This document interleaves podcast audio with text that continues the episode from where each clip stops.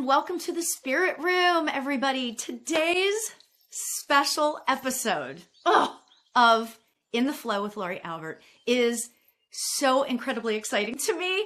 My very special guest today is my meditation teacher, davidji. David G has taught millions of people around the world how to open their hearts through meditation create powerful intentions for themselves and manifest their dream lives.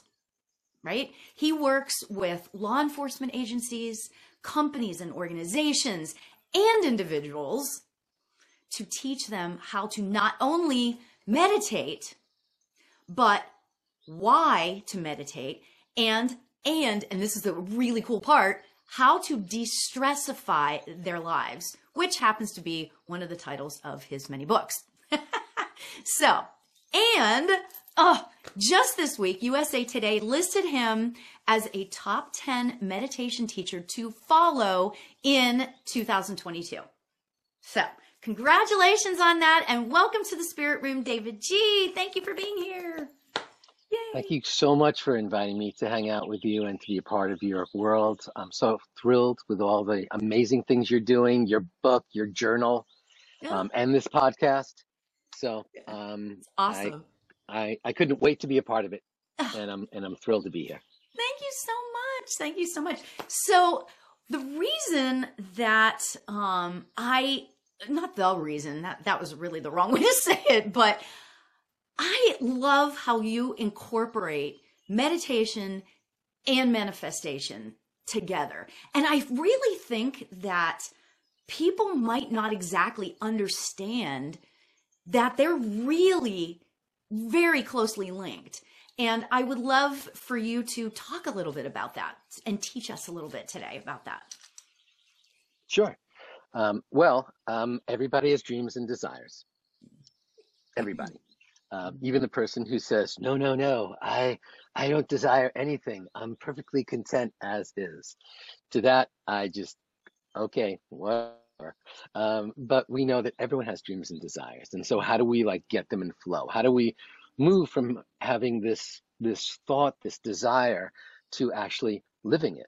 How do we, you know, how do we get that? Sometimes it's a really long runway, and it takes, you know, months and years, and sometimes we can like make something happen relatively quickly.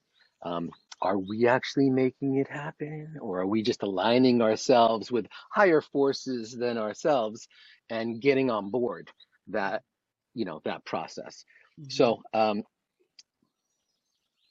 meditation it's a very very important tool it's mm-hmm. the tool that you and i use to start our day to create the trajectory and to flow through the day so we have just a little bit of stillness and silence in us when we're having thoughts and conversations and taking steps and making decisions. So it's really important to start our day with meditation. Um, and of course, you know, the second meditation of the day, the bookend of the day, that second meditation where we just let go of all the stuff, all that energy that we absorbed wow. over the course mm-hmm. of the day uh, stuff we took personally, stuff we saw online, mm-hmm. emails and texts that we maybe weren't our best self or someone else wasn't their best self coming back at us. Mm-hmm. If we hold on to all that stuff and bring it into our dinner and then into our evening and then into our bedtime and then into our bed and then into our sleep and then into our dreams and then we wake up the next morning, that stuff gets crystallized, it gets concretized, yeah. and that becomes, you know, weight that just sits on us throughout the rest of our lives. And we've probably been doing that for I don't know, 20, 30 plus years. Yeah. And so um, meditation really, it's a, it's just a tool. It's not a religion. Um, it's not really even a philosophy. It's a practice. Yeah. You know, just like brushing your teeth. It's not a practice. Uh, it's not a it's not a religion, but it's a practice that we do consistently, and that allows us to either keep our teeth and have fresh breath and have healthy gums and all that other stuff. Yeah. You know, um, associated with it. Yeah. So we have this tool this amazing tool and we've got these dreams and desires and how do we you know how can we like bring them together so that there's a higher likelihood that we will manifest that we'll actually achieve now an interesting thing about that um, i believe meditation the best way for it to stick is for us to ritualize it Sure. And that's why I say, you know, the bookends of the day. If we can start our day with some meditation and sort of like end our day or, or three quarters into the day with meditation, you know, this ritualization allows us to not have, uh, to not need willpower to show up and do it. Hmm Because then we start seeing meditation as a gift, not a chore. It's like, oh, I get to create some stillness and silence, so I'll be a better person today. Let me at it. Yeah. And at the end of the day, I get to like let go of all that stuff, those grudges and grievances and all that stuff, even self grudges and self grievances. I get to like release that stuff. You know, that's so that shouldn't be a chore. You know, it's not like, uh, I have to vacuum again. It's sort of like, oh, I get to be my best version again. And so, so that's a really important concept. And we all have prayed, we all have begged, we all have pleaded with something bigger than ourselves to make something unfold, to make something happen. Sort of, kind of, in a way, we, we co-created COVID. You know, Yeah. how many times did we all say, "Oh, I wish I could just take a break. Oh, I wish I could just spend more time at home with Oh my God, so true. Oh, I wish I would just not have to be at work. I wish I could work from home. I wish all those cars would stop pumping gas, you know, uh, into the air. I wish the waters could be clearer. I wish there weren't so many people here. You know, we've said that Yeah.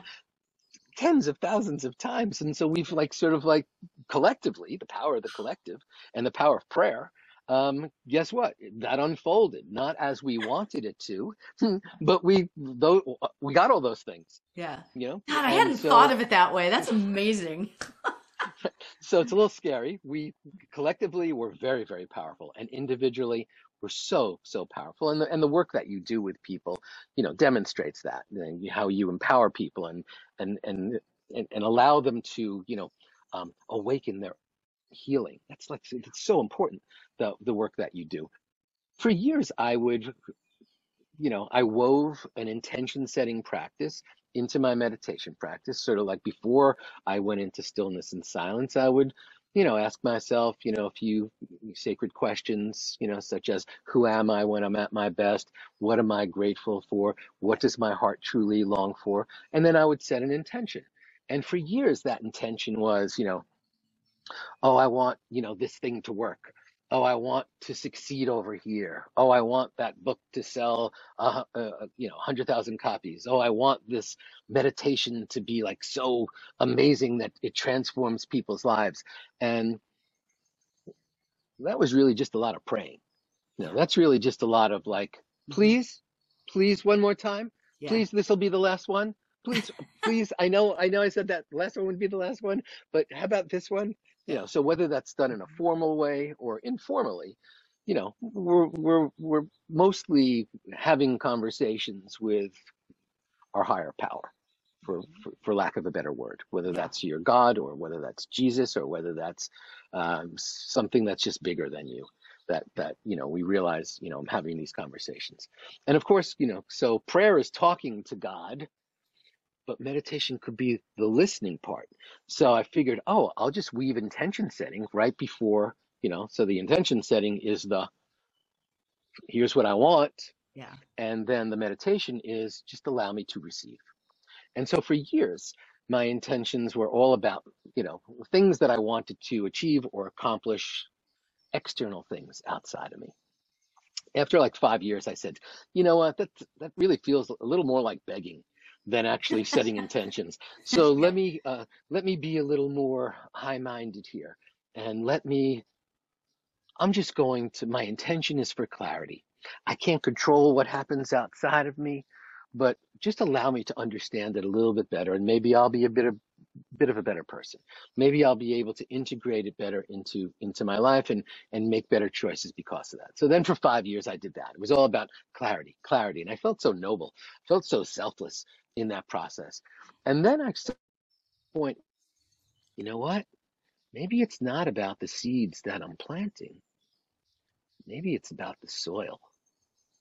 Maybe I need to have an intention to be this magnificent, fertile fuel filled, magnificent, loving, amazing soil so that when the seed comes into it, Yeah. that seed gets activated and nourished so amazingly because I am the soil.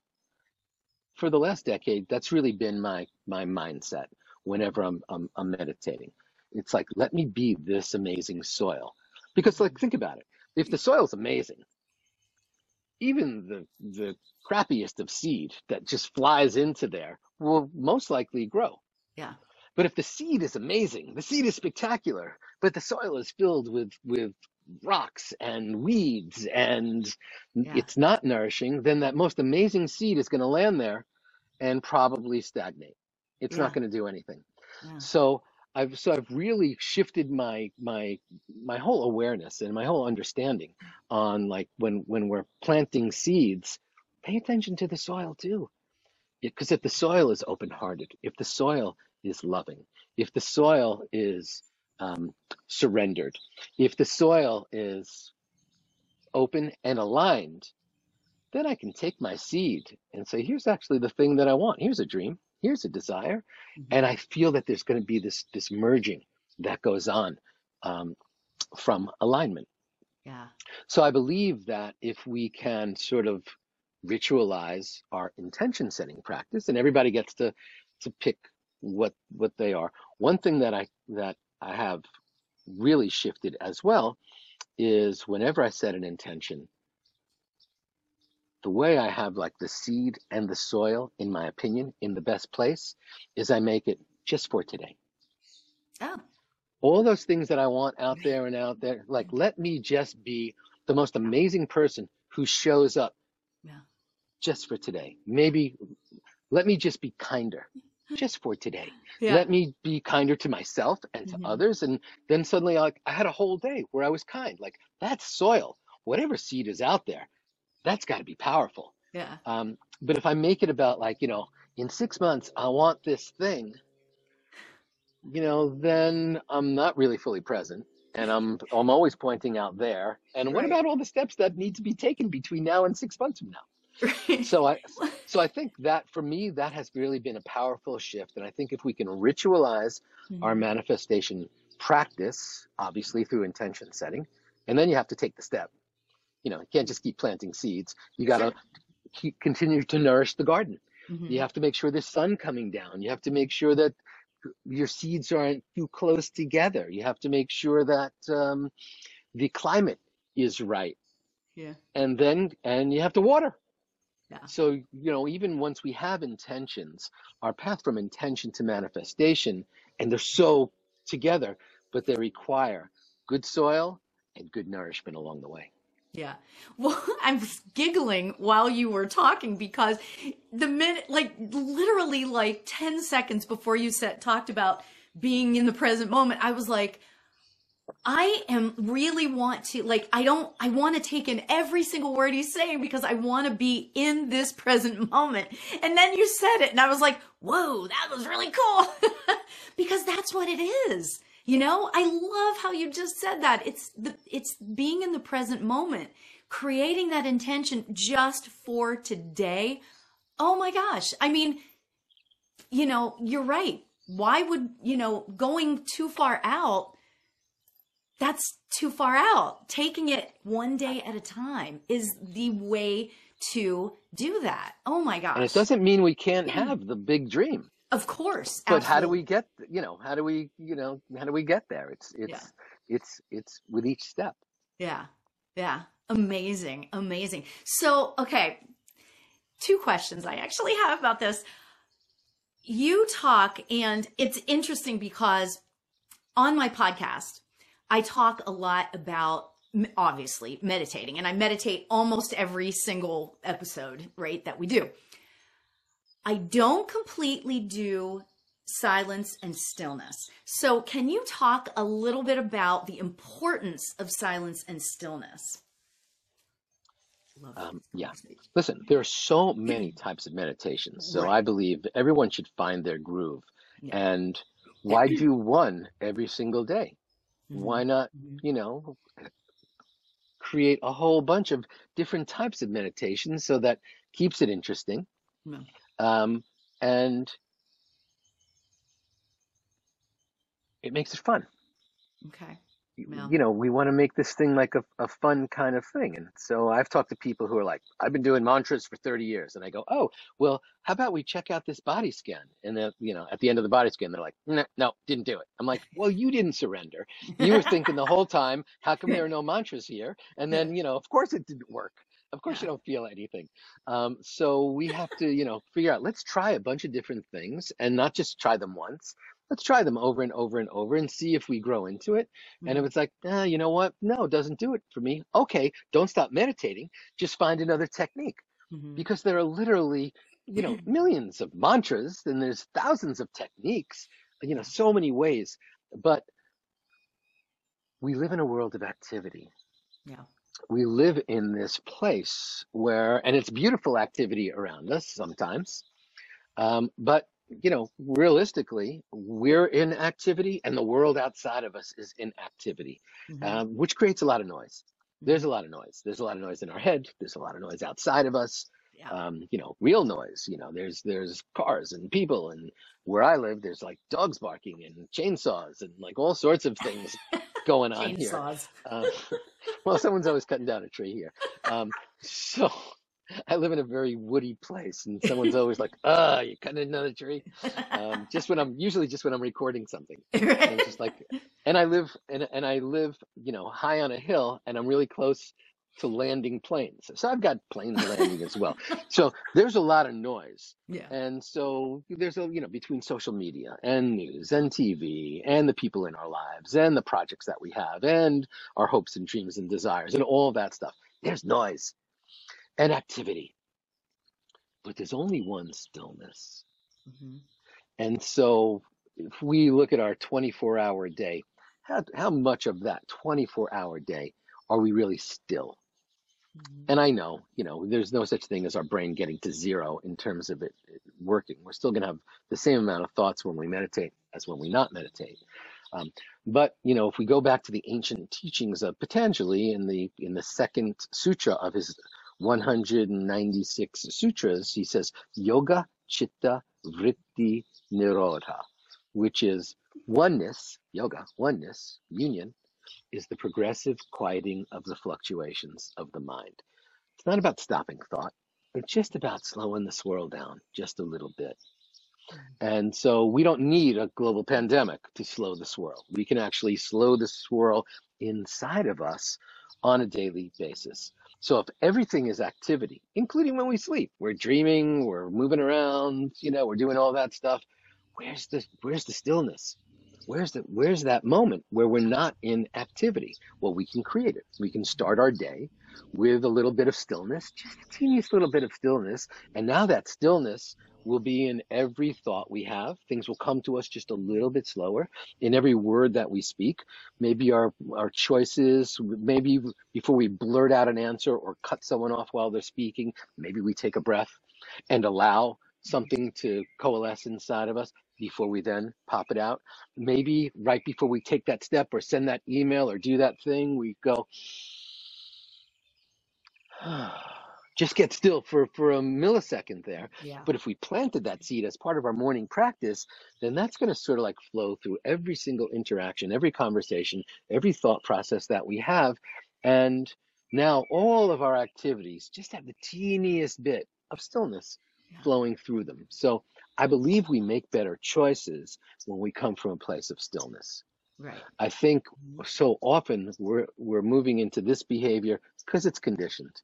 Because I always did that after that, you know, or because you know well, these are words that I use, or these are interactions that I have, or this is how I feel, or these are my belief systems, you know. So it's very, very, very conditioned. Well, how do we get creativity from that? How do we shift where we are into new places and new paths? You know, that comes from us connecting to stillness because that's where creativity is born. It's born out of stillness. Hmm. That's where true connection comes from. It's in that space between, space between our thoughts, space between our words, space between our actions, space between our heartbeats, space between our breaths. So we are naturally beings of stillness. You know, mm-hmm. our heart beats and then there's like nothing happening and then it beats again. You know, we take a breath, you know, we're breathing in and out and inhaling and exhaling, but there's a little flicker of space between each one of those. So imagine if we could weave that as well into everything that we do. So I would say there are so many meditations that are um, not necessarily still in their doing, but the result of them is that we've built up and created, or at least tapped into, a little bit of stillness inside. Mm-hmm. And don't and you so, think that we create we crave that? You know, I feel like that we crave that. I feel like because gosh, you know, several years ago I went to Sedona and we were ATVing through the back wherever, you know, and all of a sudden I realized that it was dead silent, right? So I made everybody stop with like all these people and I'm like, you guys, everybody stop talking.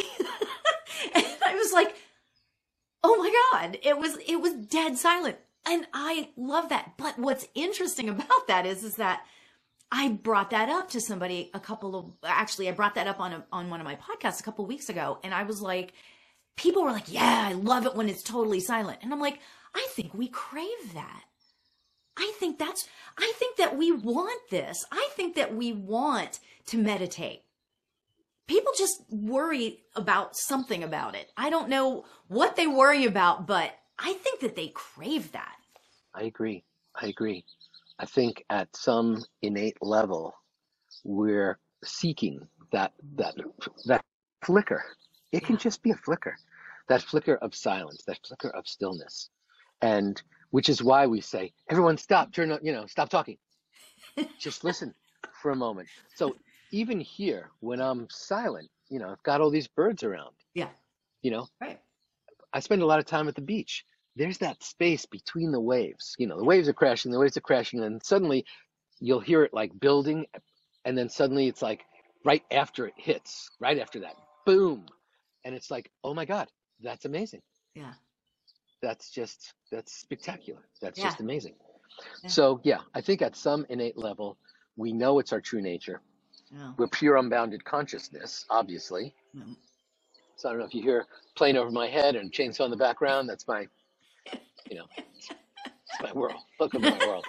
Um, um, but yeah, so even um, you know, no matter no matter what. Listen, if there was no space between the notes, there would be no music. Yeah. It would just be one long note, yeah. you know, mm-hmm. but yeah. it's the space between that creates the beauty of music. And it's the space between each note. And then, you, because when you have a space after one note, that next note could be anything. Mm-hmm. And oh, that next wow. What a great thought. Right? It's That's powerful. so cool. oh my God. That's really amazing. I got chills on that one. because you don't know where it's going to go. Oh my God. I don't know. See, you, it just came out of your mouth and look at the impact it had. oh, how much I love that, you know? Um, so how do you then talk to people about, like, I get a lot of, of people that come and we're like, so do you meditate? I'll, I'll be like, do you meditate? And they'll be like, mm, you know, I try but I'm not very good at it. I'm like, what? There is no, you know, so I try. And what I've learned so much from you about teaching the meditation, of course, I'm one of your certified meditation teachers, but I, one thing I like to tell people that you've taught me is that just show up. Doesn't have to be any big, you don't have to do the hand mudras and you don't have to do all that crazy stuff. You don't have to sit, you can sit however you want. You can lay down, you can do whatever you know? So how do you talk to people when they say, well, I'm not exactly sure that I'm really good at meditating or, you know? yeah, well, I think that um, even the most seasoned meditator is not necessarily, you know, good at yeah. meditating. Yeah. You know, we it's it's normal for us considering there's so much activity and there's so yeah. much noise and there's so much stuff going on yeah. that you know uh, you know right now i'm sure that you know you're getting texts and people your content and there's like all this other stuff that's happening and going on in the background um, and so we can either buy into it or we can not and i think that's you know the most important thing everyone especially the brand new meditator needs to realize we're used to being in activity so it would make sense for you to be restless. it would be it would make sense for you to be fidgety. Yeah. Um, it would it would be totally logical for you to say, "Is this working?" It's it's been a, a minute and a half. Is it working? And here's here's what we know. I mean, and it's a really important and valuable tool. All the research studies that have been done on meditation, all of them, show that there's neurological stuff going on, shows that there's chemical and hormone, nourishing chemical and hormone, uh, nourishing chemicals and hormones that are flowing through us and elevated when we meditate. Mm-hmm. All of these studies show that no matter what you're thinking. Mm-hmm. So we think, oh, I'm sitting here in silence, or I'm repeating a mantra, or I'm watching my breath, or I'm doing this technique. And realistically, I'm supposed to be um, you know, in bliss land. I'm supposed to be floating on some cloud. I'm supposed to be, you know, in some space where I'm not having judgment. And meanwhile, I'm finding myself in the supermarket. Mm-hmm. I'm sitting in the, I'm walking through the supermarket and I'm thinking, yeah, these are the things I need for dinner tonight. And what about that conversation I had last week? Mm-hmm. And oh, my, my knee itches. Let me scratch it and oh, now my other knee itches. Let me scratch that. And like there's just all this stuff, and we think that we're supposed to be having these high-minded, you know, deep either bliss moments, um, or you know these very very esoteric, metaphysical. You know, am I in my body now? Have I have I left? Am I merging with the universe? Like all that stuff. That puts a lot of pressure. Yeah. You know, you close your eyes. You're not necessarily supposed to um, you know, float up to a cloud. Yeah. You, and so the beauty of meditation, what we've been able to really find out just in the last five years. So, I mean, that's the amazing thing. Just in the last five years, we realize it sort of doesn't matter what you're thinking about. And it doesn't matter if there's, there's no hierarchy of thought. So if your thought is, oh my God, I just want to be a better person. Or if your thought is, did I buy three lemons or, or four? or if your thought is, oh, I can't stand that person, or, oh my God, I'm in just total bliss mode.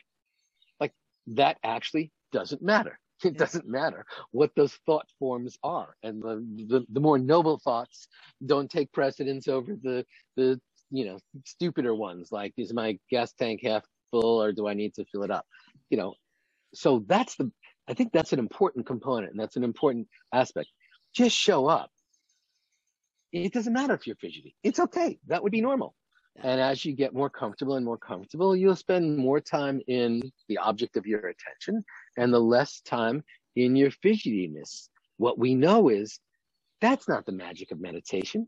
The magic of meditation happens when you open your eyes and you're back here with the rest of us. And now that little piece of stillness and silence, even though you thought it was a grocery store conversation or, or some other type of thing, it's actually flowing through every aspect. So you don't have to be high minded or noble thoughted in your meditation. You just need to do the thing. Just show up and do the thing. Yeah. And the magic unfolds it's it's no different. You go to the gym and you get on the treadmill and you lift a few weights and like the transformation doesn't occur, you know, in the 30 minutes or hour that you're at the gym. The transformation occurs over time and when you're not in the gym. And then suddenly, like, you know, weeks later, you're like, I just feel so much better. Same thing with meditation. It's a cultivation. It's a practice. That's why we call it a meditation practice. Right. And so everyone you know, if you could have just done it and then not had any issues whatsoever, then His Holiness the Dalai Lama wouldn't be meditating every day. He would have said, you know what? I, I think I got it locked in 20 years ago. I don't need to do this anymore. But, you know, you know, all the great meditators of the past and of the present and of the future will be people who show up every single day, no matter what's going on, and just do the thing we know that His Holiness the Dalai Lama, consi- considering what he talks about when he's in waking state, we know he's think when he's meditating, he's thinking about ah, my people are being oppressed by the Chinese. Oh, I have to go to that place in Dallas in two weeks and and and make a speech. You know, we know, you know, the, everyone's having thoughts, yeah. and so if we can just give ourselves permission, show up and do the thing, know that the work is being done, no matter what's going on inside of you. And if you're fidgety, if you're restless, just keep showing up Yeah. And keep exploring different types of meditation techniques. hmm Some actually, you know, there's some mantras that I actually use that make me feel calmer and more comfortable um, than others. I don't know that they're doing anything better for me, but at the end of it, I feel a little softer. So maybe that worked. M- Maybe not. I don't know. I can make up a whole story, but we have not yet, modern science has not yet been able to go into the brain and see what state of consciousness you're in and how that compares to your previous level of consciousness, or if you're better, or if that's going to work three hours from now, or, you know, three days from now. But we know that we are emotionally, physiologically, um, chemically, hormonally, uh, neurologically shifted every time we just close our eyes and do that thing. Yeah. Um, and what's interesting is that, you know, I, I was thinking back to I, a couple of years ago, I had a procedure done. Nothing major. It was just a thing. And, and the lady was taking my blood pressure and, and my heart rate. And she goes, you know, you're like, do you like run? do you, are you like a runner? And anybody that knows me knows I, no, not at all. Like I don't work out enough, you know, all of that kind of stuff. But she goes, "Are you are you like an athlete or something?" I'm like, "No." And she goes, "You've got like really good blood pressure and your heart rate is awesome." I said, "Well, I'm a meditation teacher." And she goes, "Oh." And I said, "Do you see that a lot? Do people ever tell you that?" And she goes, "Oh gosh." She's like, "Yeah, I can it's either one of the two. It's either going to be like somebody that's really an, a great athlete or somebody that's really like into meditation." And I thought, "Well, there's two different ends of the spectrum in a sense." you know? Right? Right. Imagine you could be so active or not so active and and same benefit at least blood pressure wise and heart rate wise. Mhm. We don't know that the same there's there hasn't been any studies that show that running is more powerful than meditation. There have been studies that that show that your mind and your stress hormones and all that stuff calm down more from meditation than from listening to Mozart. Hmm. That you actually have more cerebral blood flow and uh, more activation of your prefrontal cortex than listening to the most calming sonata. So we know meditation's sort of like a special secret. It's like it's got its own lane that has those obvious blood pressure and physiological benefits, but also has these other longer lasting stress management, anxiety management, um, better sleep. You know, a lot of my friends are runners. I am not a runner. Like you, I am not a runner. Um, I walk my dog every day. We hike there you every go. single day, but I'm not. I'm not. You know, I'm not doing that that cardio. I know I should, um, Mm. but I'm still. You know, my sleep is better because of my meditation. Right. And I know tons of runners. Their sleep is very very sketchy. Their Mhm. heart's great, but they can't sleep at night. Mhm. Um, their heart's great, but they're still very reactive in, in conversation. Their heart's great, um, but they haven't necessarily experienced the benefits of a daily meditation practice. So I would say, you know, what I try to do is convince them, well, run, meditate too, meditate first, then go running. Uh, and some of them it sticks. Others of them like, no, running is my meditation. I'm like, obviously not. Yes. Oh, You haven't slept. You haven't slept in three months, so obviously running is not your meditation. But you're in great shape. now. so, okay, so before I'm going to ask you if you could lead us in a meditation, but I have one other sort of question related to um, manifesting, okay, in manifestation and meditation. Yes. So, I talk a lot about keeping our vibration high. Okay. Um, the work I do as a medium, the work I do uh, teaching classes and teaching my students and that sort of thing, I am always working at the highest vibration I can possibly do. Now, my question to you is the how do I want to say this? The um the correlation between meditating, keeping your vibration high, and ultimately manifesting.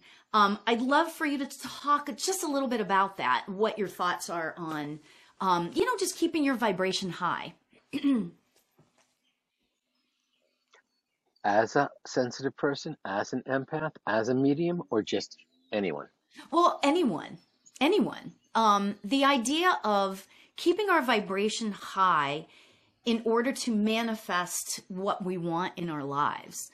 Um, I feel like that through meditation, we can do that. We can raise our vibration, like because of that stillness and that silence, you know?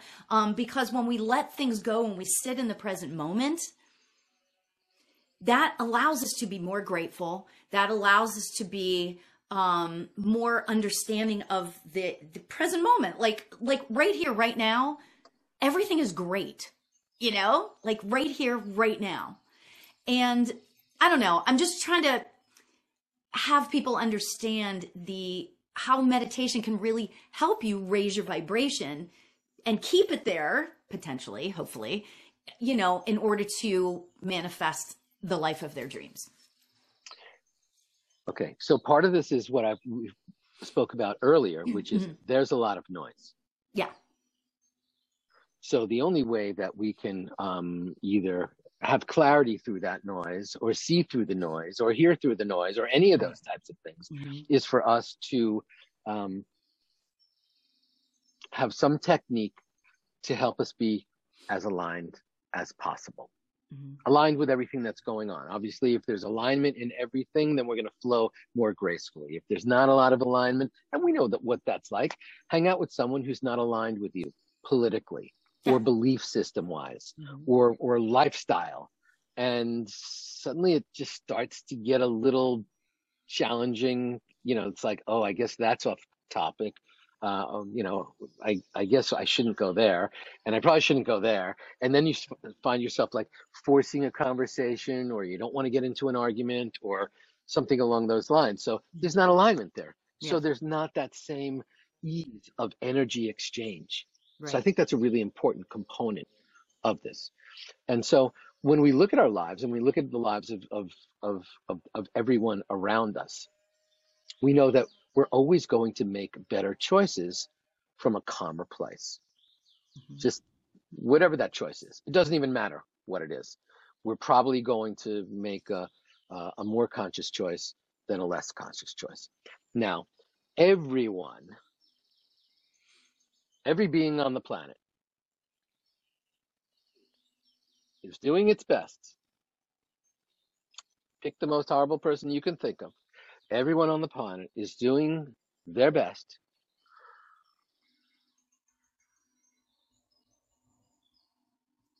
at the time. Right? So that's pretty critical. That's pretty important. You know what? If, You if cut just out- think about that. You cut out right as Oh. you said that. Could you repeat that again? I'm sorry. Yeah, sure. Hold one second. Um, Are we good? Yeah. Okay, yeah. Your your Wi-Fi thing looked was yellow. Oh. No, the wind blew. Um, so let's let's look at it this way. Everyone on the planet is doing their best from their level of consciousness. Mhm. And you may say, "Oh no, not that, not that guy, not that dictator, not that jerk, not that horrible person, not that." Yes, from their level of consciousness Mhm. at the time, which means if someone is practicing egregious behavior, we know they're doing their best from their level of consciousness in Mhm. that moment. Their level of consciousness might be a mile below where we are in that moment. Yeah. Yeah. So, you know, here's the here's another important aspect. I really can't reach into your level of consciousness and change it.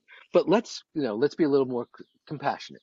So let's realize, oh, you know what? Well, um, when I'm tired, I'm not particularly, you know, amazing. I can be a little harsh with people, or sharp with people, or curt with people, or um, thoughtless with people. When I'm um, lazy or overtired, when I've had like a giant meal and my stomach and I is like exploding and I'm just like, oh my God. And someone's like, hey, I really need to talk to you about this really important thing. It's like, now's not a good time. Uh, you know, no, no matter what's happening out there. Right. So we suddenly start to realize, even we, And some people, you know, you've had too much to drink, or you're exhausted, or you didn't get a good night's sleep, or you're sick, um, or you're overworked, or you're overwhelmed. Our level of consciousness in those moments is substantially lower than when we're well rested, well fed, feeling really good, receiving nourishment and love. It's like, I'm here. I'm showing up. I'm at my I'm at my highest level. So if we can appreciate that everyone is doing their best from their level of consciousness, Mm. as we point around at other people on the planet and realize, oh my God, you are horrible, you are despicable, you are this, it's we're really looking at their behavior. And they're actually doing their best from their level. So how do we shift that? How do we shift the world? How do we shift ourselves? I can't reach into somebody 10,000 miles away and raise their level of consciousness, but I can show the way. I can raise my level of consciousness Mhm. and then I do better things. So it's not about, hey, do what I'm doing. It's we just raise the vibration. Right. Oh, wow. So the highest vibration always wins. This is actually in physics. It's called entrainment. We Mhm. see it. The typical example or the easiest example is watching flocks of birds.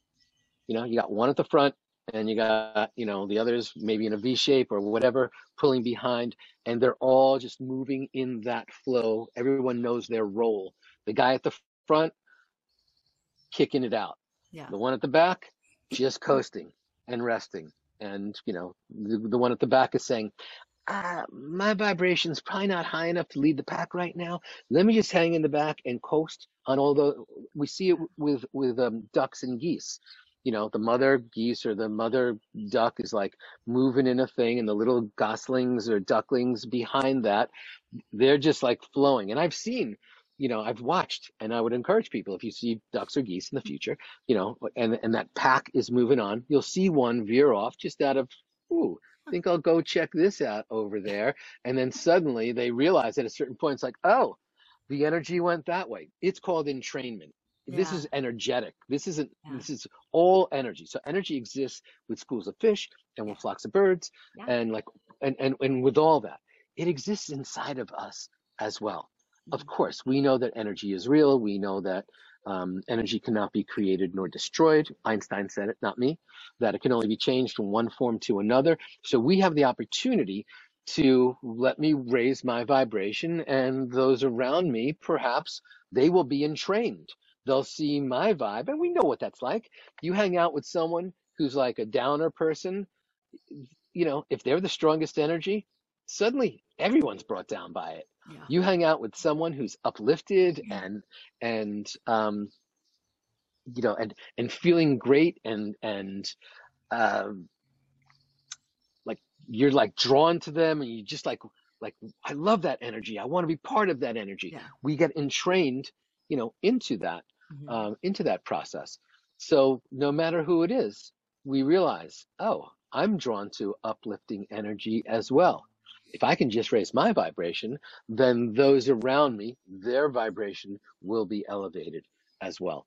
So if we know that this is a practice born of physics, this is like the, the planet works on this kind of thing. Yeah. Well, it works internally with us as well Mhm.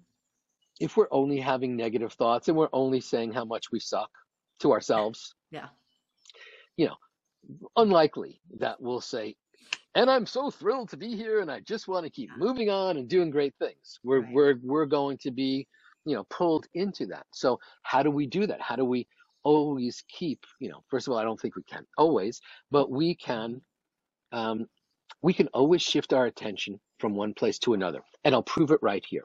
So let's all think about something that we've been um, just over the past couple of days that has been bothering us or disturbing us. Maybe someone said they were going to do something, they didn't. Something was supposed to unfold a certain way, it didn't. You know, get clear. Don't go too deep. This isn't therapy, but you know, it's a irritation, it's an annoyance, it's a you know, it's been been you know biting on us a little bit over the last couple of days. And now close your eyes and through your nose, take a long, slow, deep breath in and watch that breath. And when it gets to your belly, hold it there. Keep holding it and watching it and witnessing it and observing it. and keep watching it. And now release that breath and watch it as it moves up your chest, through your throat, out through your nose or mouth. Keep exhaling out. Hold that breath out. Keep witnessing, keep observing, keep watching it. And now breathe normally and open your eyes. And that was about 16 seconds. And in those 16 seconds, if you were playing along, you, Lori, were playing along. Hopefully, everyone watching us is also playing along. If you were playing along, you weren't thinking about that thing I just asked you to think about, Mm. Oh God, that's so true. right? yeah. You were Mhm. fully present. You were not in the past. You were not in the future. You were not thinking about that irritation. Perhaps you are now, but three things get proven by that just 16 second experience, because that's a meditation in itself. Yeah. One, Mhm. we realized, oh my God, I can actually direct my attention to anywhere that I want it to be in any moment. Because I didn't say, close your eyes and stop thinking about that thing. I never mentioned that thing ever again. I just said, close your eyes and watch your breath. And you were able to, here's number two that we learned, introduce a pattern interrupt, a break in the action. Mhm. And number three that we learned, object of attention. If we can create an object of attention, I don't have to be stuck over here. I can be over here. I get to direct it anywhere that I want to go. So we know we can shift our mindset, we can shift our attention, and shift our vibration accordingly by leveling up in so many other ways. Right. Wow. That was that was incredible. That was cool. So let's Oh, meditate together. Let me let me guide us through a process and you know, here's what we experience when we meditate. It's realistically, it's a pattern interrupt. It's a break in the action. We have an object of our attention that we keep drifting our attention to, and it's a full-on present moment experience. So I'm going to share this concept known as metta, M-E-T-T-A. Metta means unconditional loving kindness. And we know that our heart is, you know, a, a finite thing. It's actually, it's a, it's an organ, it's a muscle, it's a physical thing. It's about this big and it's finite. But we know that unconditional loving kindness as it exists in the world around us is infinite. So imagine if we could breathe infinity into this finite thing and then flow it back out. In that practice, we'd be expanding our heart, not just physiologically, but energetically as well. So if you've been holding on to a grudge or a grievance, this will change it in two seconds. If you've been judging someone or yourself, this will snap you out of that. And as the the amazing 12th century Sufi poet Hafiz said, I'm simply a hole in the flute hmm. through which the Christ breath flows. We're not Christ, we're not the breath, we're not the flute, we're just the hole. We are conduits. Yeah. We're conduits of energy. Yeah. That's who we are. Yeah. So let's everyone settle in. Remember, comfort is queen. And ever so gently allow your eyelids to float closed, as comfortable hmm. as possible. And now let's take a long, slow, deep breath in of metta, unconditional loving kindness, and allow it to come into our heart and expand our heart as wide as possible. And as we exhale, let's send it out to all of our loved ones, those near, those far, and those who've left this earth plane. Just feel yourself. You breathe it in, your heart gets full, you flow it out, because you're just a hole in the flute. You're just a conduit of love, of energy. You're just a channel of love. Again, long, slow, deep breath in. Feel your heart expand. And as you exhale, just flow that metta out to all your friends, those near, those far, and those in the beyond. That's who you are. That's what you do. You breathe in unconditional loving kindness. Your heart gets filled. It widens just a little bit, and then you flow it out. You're just a conduit of love. You're just a love machine at this point. Again, long, slow, deep breath in. Allow metta, unconditional loving kindness to fill you, fill you, fill you.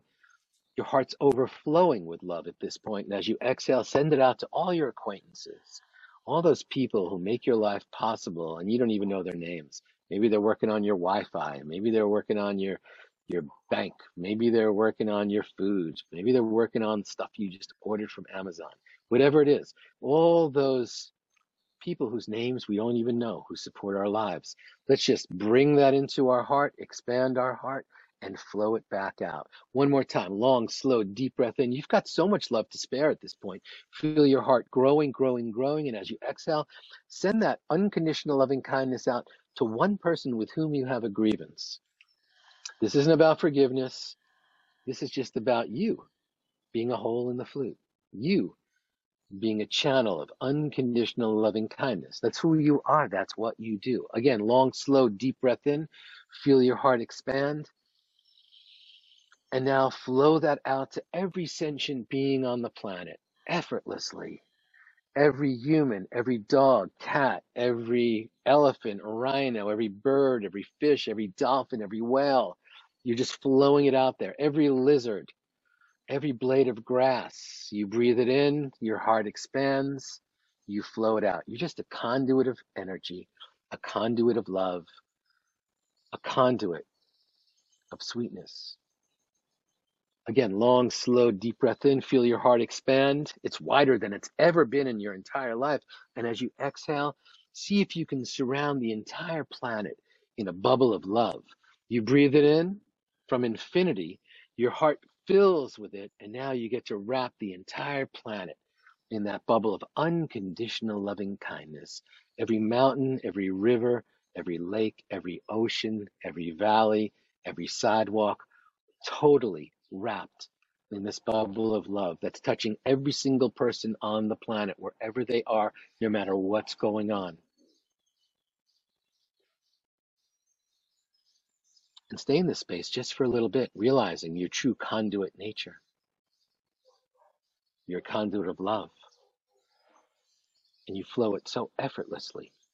That's who you are, that's what you do. You're a conduit of healing.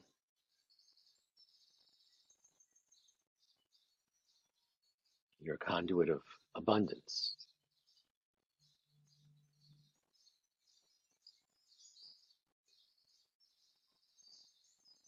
And now see if you can connect a thread from your heart to someone else's heart who's suffering, struggling, or in pain.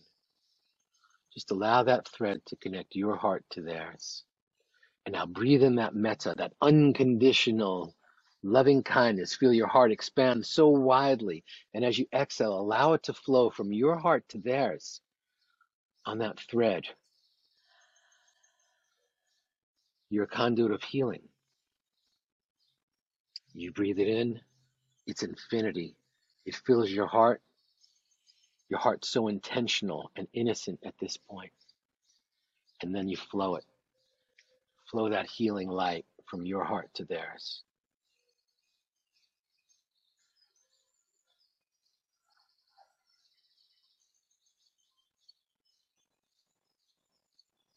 See if you can make eye contact with this person right now who's suffering, struggling, or in pain. And know that there's that connection. You're just flowing unconditional loving kindness, healing light, warmth, comfort from your heart to theirs. Make that eye contact right now and see that connection. See how powerful that connection is. Now take a long, slow, deep breath in. Allow that thread to dissipate do a final nod to that person. They nod to you, you nod to them, and you can see their pain being released. You can see their soothing and their suffering dissipate. Again, long, slow, deep breath in of metta. Feel your heart fill, and as you exhale, see if you can ripple gratitude into every single cell in your body. 30 trillion cells. Just allow each cell in this moment to just be filled with gratitude from that one inhale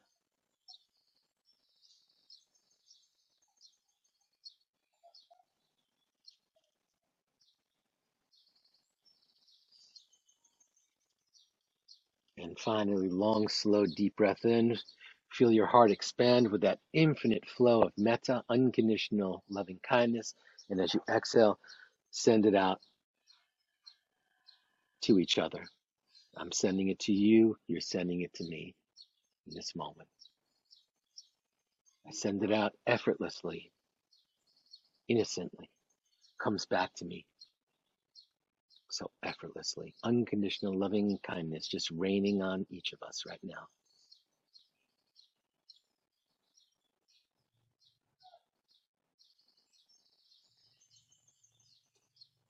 And this is your true conduit nature. And this is truly who you are. This is what you do. You're a channel of love,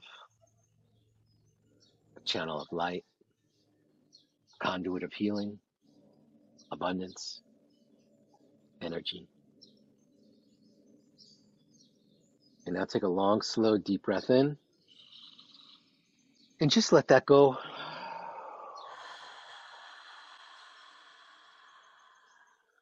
Let's do that one more time. Long, slow, deep breath in. Feel free to place your fingertips or your palm or your hands on your heart and give it a nice heart hug, sweet, gentle massage.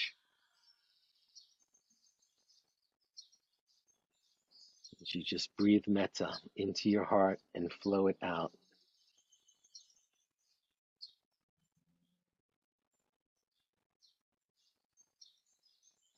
And when it feels comfortable, you can slowly open your eyes.